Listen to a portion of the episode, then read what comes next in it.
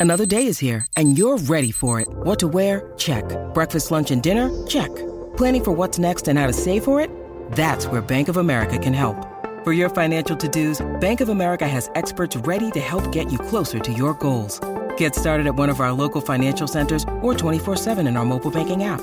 Find a location near you at bankofamerica.com slash talk to us. What would you like the power to do? Mobile banking requires downloading the app and is only available for select devices. Message and data rates may apply. Bank of America and a member FDIC. It's a great football team with a lot of moral fiber and a lot of character, and they showed it. Shout, a Buffalo football podcast, hosted by Matt Parrino and Ryan Talbot. No place else you'd rather be than right here, right now. When it's too tough for them, it's just right. Presented by Syracuse.com and NYUp.com. The Bills make me wanna.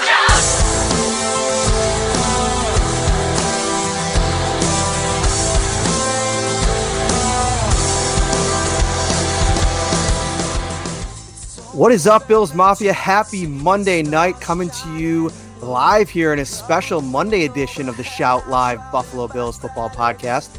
And I'm joined as always by my co host, Ryan Talbot. And, you know, we were supposed to be getting into training camp this week, Ryan. So we, we, have been breaking down, you know, everything going on, uh, heading into what's going to be a very different training camp. And, you know, as we've been plotting along, and, and this is kind of a weird week where a lot of players are going to arrive tomorrow but the festivities really aren't going to get started till maybe later in the week or early next week.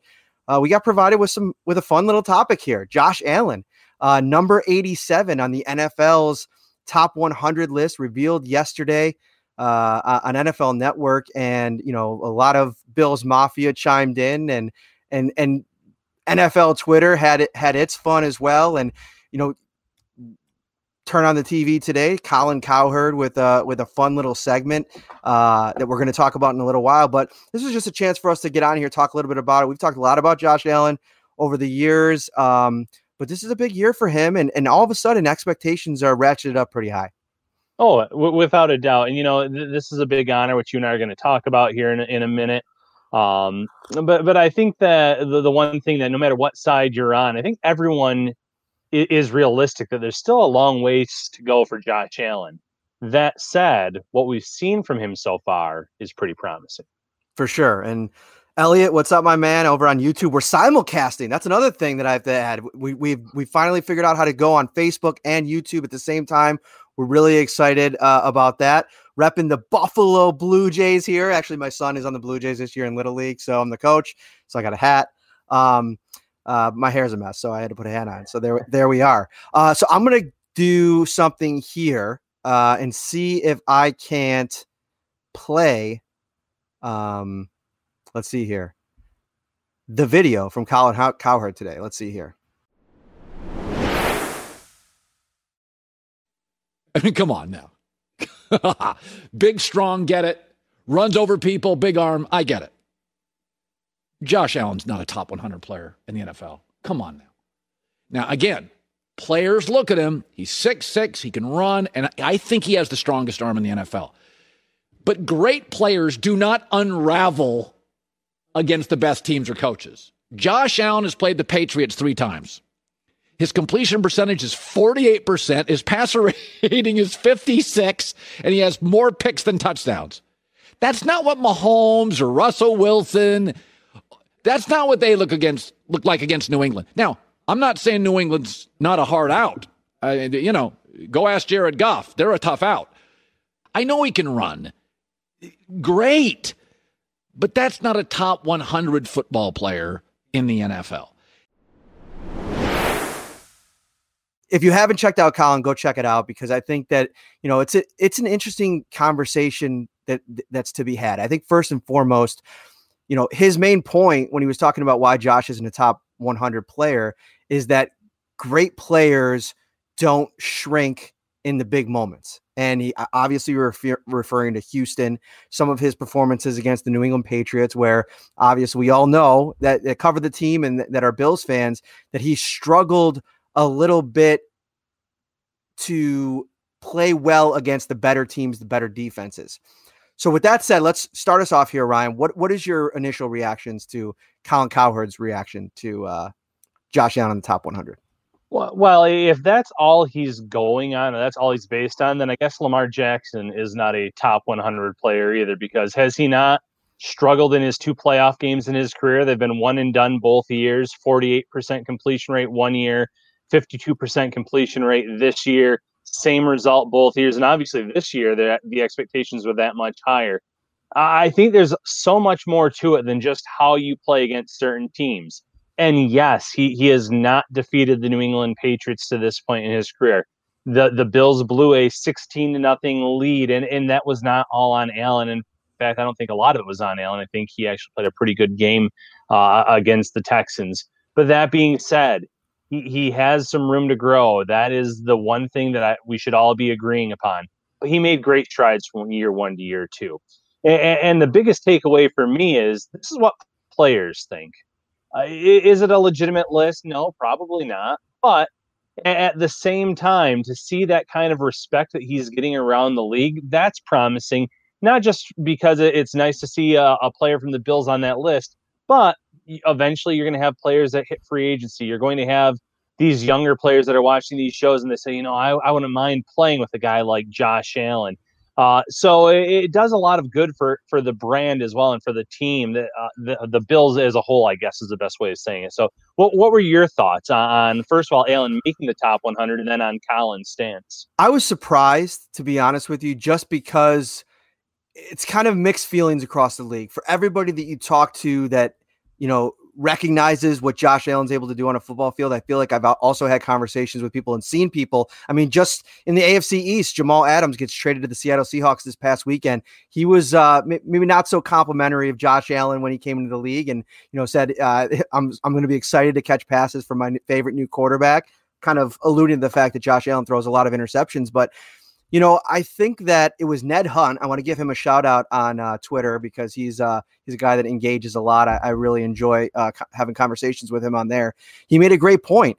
If Josh Allen was somebody that um, shrunk in the big moments, how would he have had four fourth quarter comebacks last year? I would I would make the argument that that is when he kind of turns it on even more when he's maybe at his best when he stops thinking so much and kind of just tries to go out there and make plays. And what I think we saw last year in the Texans game, or earlier this year in the Texans game, was a young player, his first career playoff game on the road. Everything was going well early. You know what I mean? There was a couple, there were a couple plays in that game where if they're made, or if you know they're not overturned in the case of the touchdown on the kickoff, you know, we're talking about a game that's probably out of reach by halftime.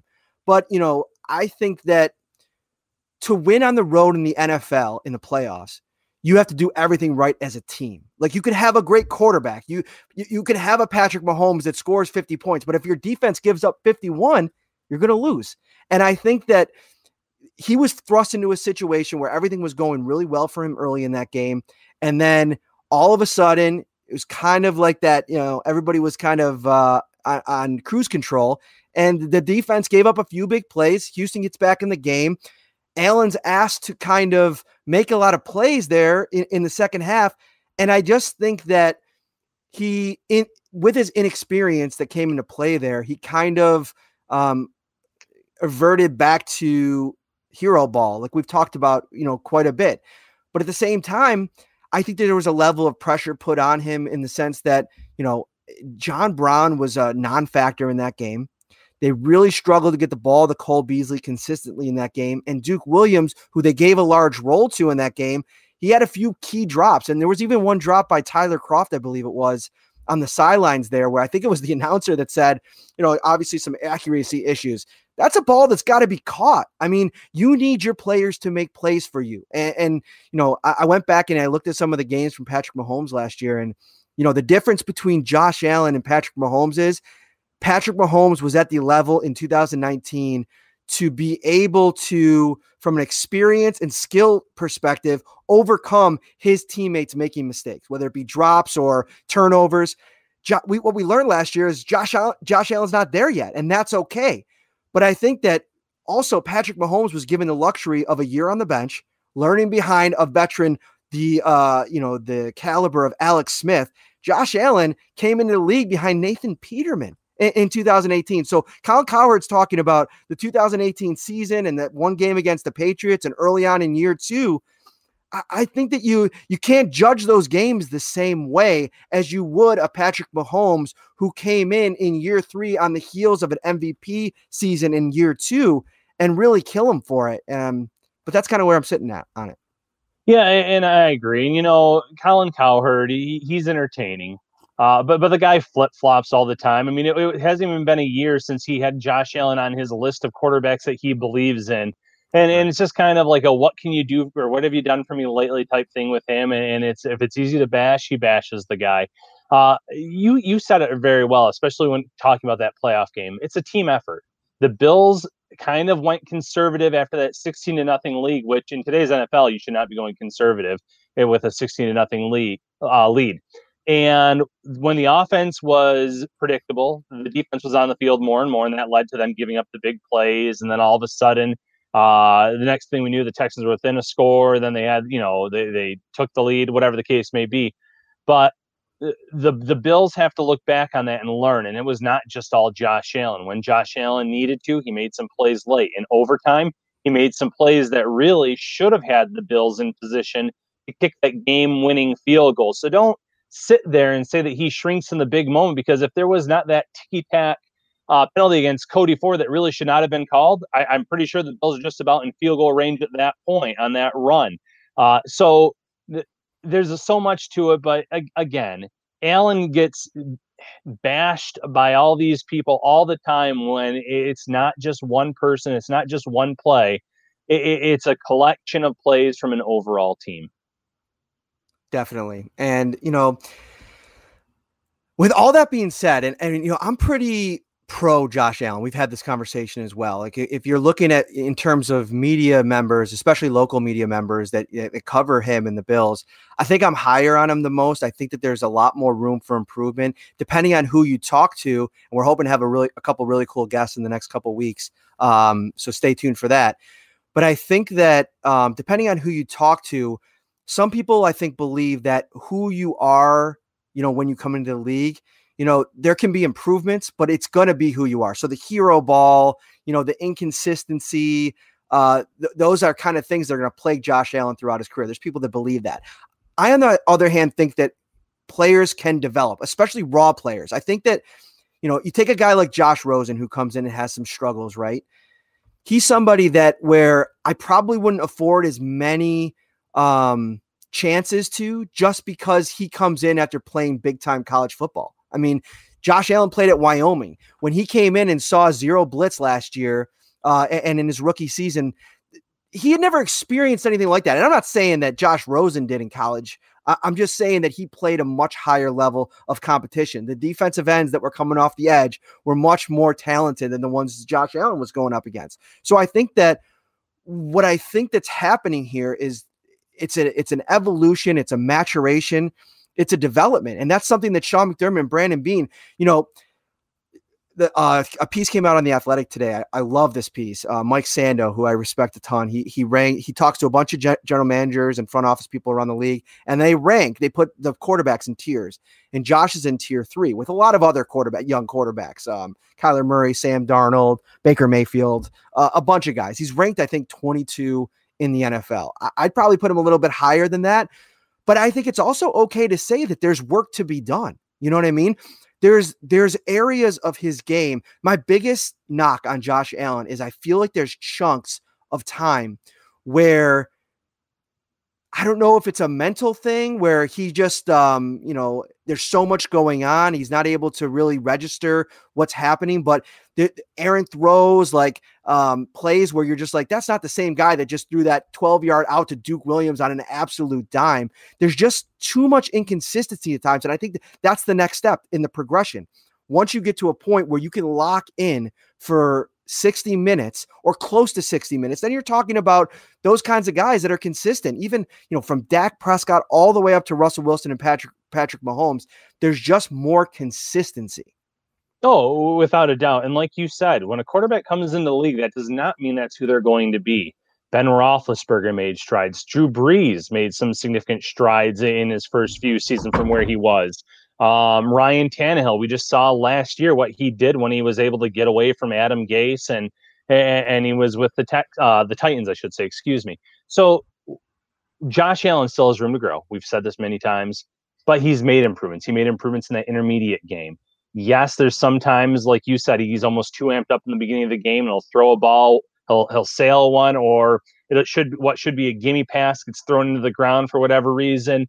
Uh, but but then he settles in late in games, like you said. That's when he plays his best ball. So hopefully, with the addition of Stefon Diggs, having John Brown year two, Cole Beasley year two, all of that kind of coincides and helps him take another step here in year three.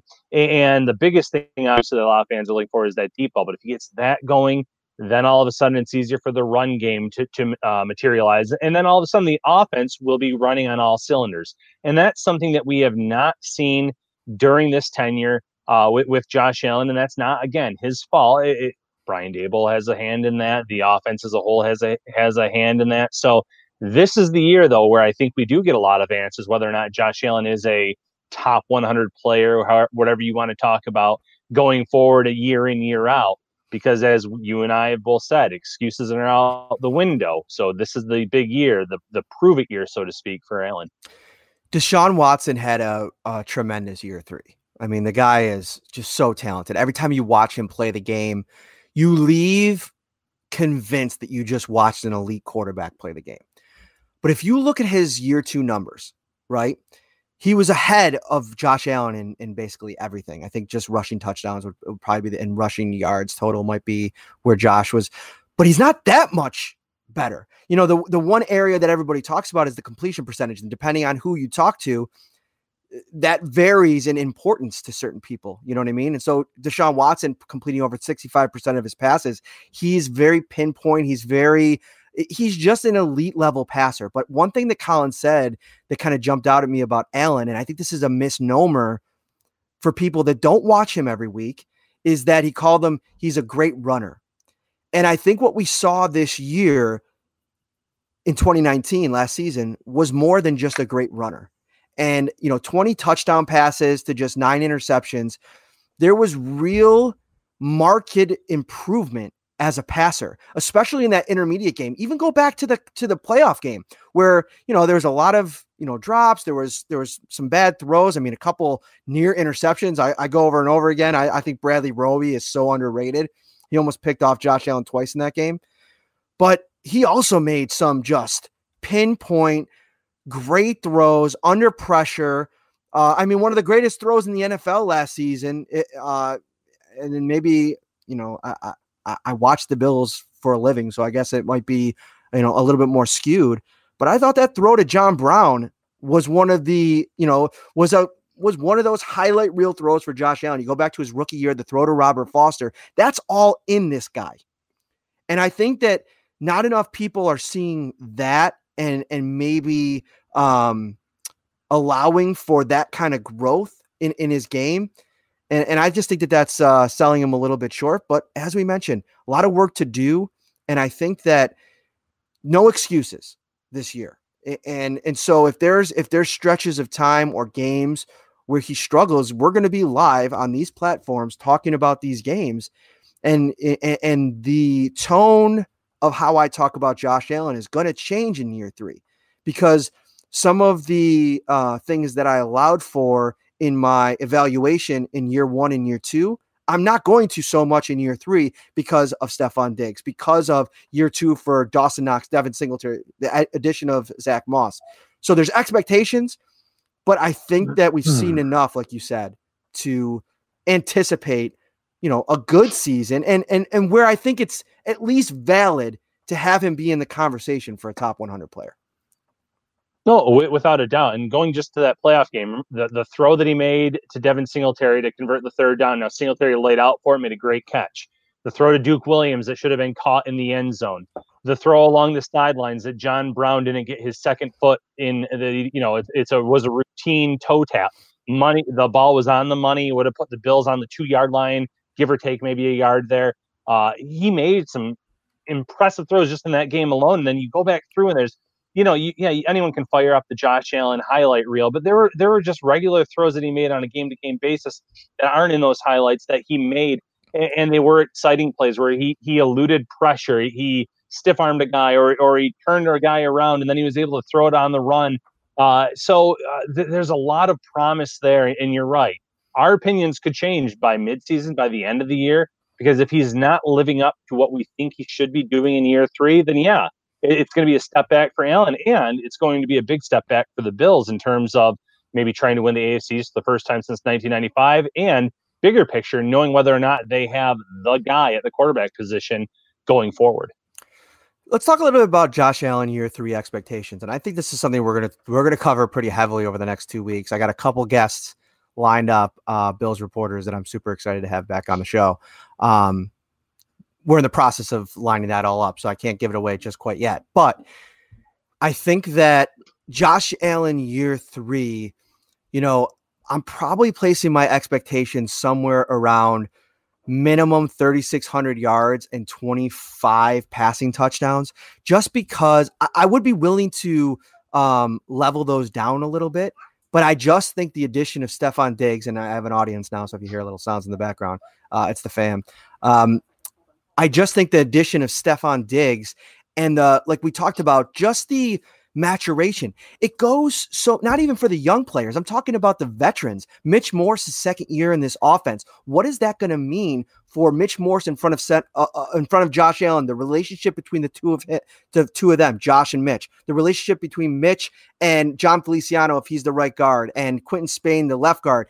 Dion Dawkins in a contract year. Just there's so much potential with this offense and you know, I think part of it too is you know you, you got to take the training wheels off. I think at times, whether it was Brian Daboll or Sean McDermott, and I, and I will still say that I think Sean McDermott has much more sway on the identity of this offense than than a lot of fans give credit for. I know a lot of people love the blame Brian Daboll game for play calling and this and that, and at times perfectly valid. But I think that they have to take the training wheels off. They have to realize they have a number one receiver, a very good upper echelon young running back, and an offensive line that should be improved. And I think that you got to sit there and say, go out there, make plays, score points. We've been saying it for two years. Now go do it. Yeah, w- without a doubt. The whole offense training wheels need to come off. Get aggressive, stay aggressive don't build these double digit leads, these small double digit leads, and then just think that the game is in hand. That's not how the NFL works. It's it's too many teams have too much firepower and can get into it. And, and, you know, you can tell that you and I have been working together for so long because my expectations were pretty similar. I said 25 uh, passing touchdowns, and I had 3,500 yards passing. So I mean, pretty close with, within the, both areas there. And I could even see the passing touchdowns go up by a few because he did run a little bit less last year. And I feel like some of the runs last year were, were more out of necessity where things broke down. Uh, not all of them were designed. And when you have a guy like Stefon Diggs, you're not going to call as many designed runs. There's going to be times and situations where you see something from an opposing defense, and yeah, absolutely exploit it.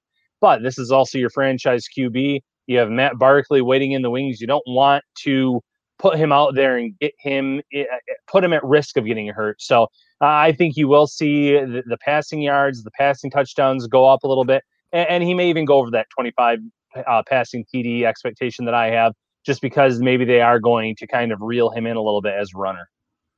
For sure. Let's talk about two more things before we get out of here. And then we're going to get, uh, I see a lot of comments. Please come back Wednesday night. That's our official live show. This is kind of like a short snippet. We'll be back on Wednesday night to talk all things training camp and this season. But a couple new quick points. The Bills released wide receiver Ray McCloud today, uh, Ray Ray McCloud today, and offensive lineman Garrett McGhin. Uh, not surprising if you aren't aware, the Bills have to get down uh, to 80 players if they want to start practicing together as a team. Because here's the deal: the requirement by the, the, the agreement the NFL and the NFLPA reach, the NFL team's got to be down to 80 by the time padded practices start on August 17th. Uh, you can start that process now, or you can wait until August 17th. But the problem will be if you choose to wait, you'd have to separate the rookies and um, injured players and some quarterbacks, first year players, etc., from the rest of the teams. So you'd have like two, kind of like two kind of bowling balls happening, and and I don't think that that's really an ideal situation for you know a coach and a coaching staff and a front office that's trying to get a handle on a on their franchise, their organization with this no preseason games, no nothing. So it looks like the Bills are starting to whittle things down here as they try to get to 81. Because remember the exemption for Christian Wade. Yeah, and the two players that they released today, you know, McGhin was coming off of a serious injury from last season. They had already seen a little bit of him when they had him here, um, so they knew about him. They've obviously know Ray Ray very well, former draft pick. Um, you know, left last year after he was cut, went to Carolina for a short stint, struggled there on the main roster, came back, and the Bills signed him again. But when you're kind of getting this, your rosters down to 80 players, and I agree that they're going to try to do the same thing uh, rather than run those split practices. It's just not ideal when you have guys like Zach Moss that you want to have involved with your your main offense because he's going to most likely be the number two running back this year.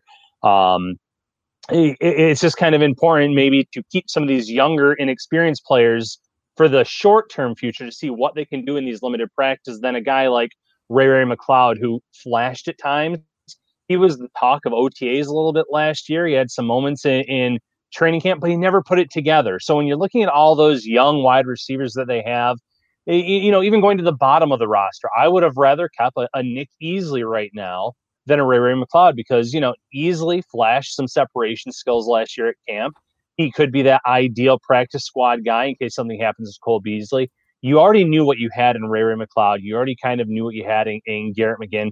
So keep some of these younger undrafted free agents on board for now and then see what they can do in the short term because those those are the guys that one one or two of them might be able to claim a bottom of the roster main roster spot but those are the guys that you're going to fill up on this practice squad, which this year it looks like is going to be 16 players. So you really want to get a good evaluation in on uh, some of these players that you really don't know very well yet. Mr. Ryan Talbot called this five days ago, folks. Syracuse.com, NewYorkUpstate.com. Make sure you're you're over there. We're dropping content every day, articles. He wrote about uh, 10, uh, eight players that he thought could be in danger of getting cut, and Ray Ray McCloud, obviously one of th- those names.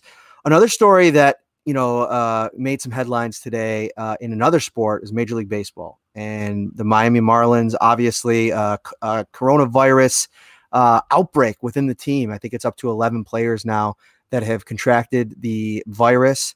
And, you know, it's interesting because we're seven weeks, I think it is, away from the start of the season. The Bills in week two travel to Miami. And you know, I know that the, the, the Marlins were in Philly the last couple days, but it, you really wonder about you know teams going into these hotbed cities wherever they are. And you know, right now Miami is at the epicenter still of of the virus. They're still reporting over three thousand uh, new cases a day. You're sending an entire team of, of 33 players, just 33 players. That's how many t- players the baseball is uh, allowing for travel. Um, and already you're seeing in the fourth day uh, of, the season uh, an outbreak and it just makes me wonder like with football and we put up a story on the site go check it out. I two stories a couple weeks ago i talked to uh, dr uh, Sellick, who is an epidemiologist at UB, just to talk about the challenges that the NFL and teams face.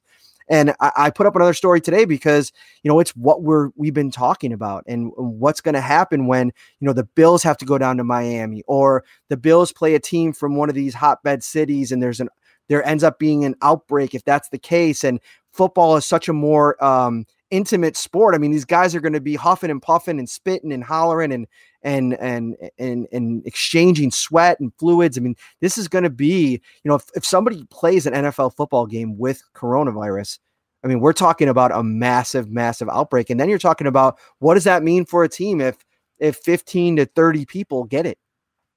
Yeah, it, it's scary. And again, I know that MLB and NFL are not the type of sports where you can have a bubble necessarily, but you almost have to think that if the NFL is watching this closely, that they might have to scramble and, and come up with some kind of plan and tell the players if you play this year, you're going to kind of be in our own little bubbles here where you can't go home and spend time with your family and friends. And I know that that would lead to a lot more opt outs. I don't know what the correct answer is here because even if even if we're not even talking about the hotbed cities, we don't know who these players are interacting with during the week, and they don't know who has COVID 19. And then if you give it to one player, that player goes in the locker room, they give it to a handful more, and you're right. Then we're in that boat where what's this team going to do? Are they going to play that game on Sunday with 10 different replacement players in there? Now, mind you, some of them might be NFL veterans with a lot of experience. but there's still a significant drop off where you're you're missing 10 players or five players, whatever the case may be, if, if there's some kind of outbreak in the NFL, like there is here shortly into the season in MLB. So it, it's definitely worrisome. It's definitely going to be something that the NFL needs to start talking about. And it's going to be interesting to see how MLB, what they do, I guess, and how how this ends up uh, turning out for the for Miami and obviously every other team that potentially could be at risk because of what we've already seen so early in the season. That's going to do it for us here, folks. Uh, just short and sweet, uh, quick and out of here. I think we got just under 30 minutes, but we'll see. Uh, and that's what we want to do. Maybe some of these shorter shows, so these one-off shows, I still want to go live if you guys like it and enjoy, you know, this this um, format. Uh, we like doing it, and it gives us. Uh, I, I, got a chance to look at all all your comments, and you know some of the stuff that you you brought up in the comments tune back in Wednesday night because we're going to have a special guest. I'm really excited about it. We're still locking that down. Uh, and then we'll have another one next week. And it's just going to be two weeks of training camp discussion. You know, what this team's going to be uh, all about heading into camp. Talk about some 53 man projections. Uh, it's going to be super fun. I didn't even put out my final pre camp 53 man yet because I think I'm going to do it sometime this weekend um, because the early days of camp are going to be a lot of testing, and uh, I don't think anything's going to be open to the media until at the earliest later this week. So uh, we'll check back in Wednesday night, 7:30. If you haven't yet, subscribe to Shout a Football podcast on your Buffalo Bills. Search it on every platform wherever you get your podcasts. Subscribe, rate, review. We really appreciate it. He is Ryan Talbot. I am Matt Parrino. We'll be back Wednesday night. You're gonna get a lot of shout. You're gonna get a lot of Syracuse.com and New York Upstate this week. Have a good one.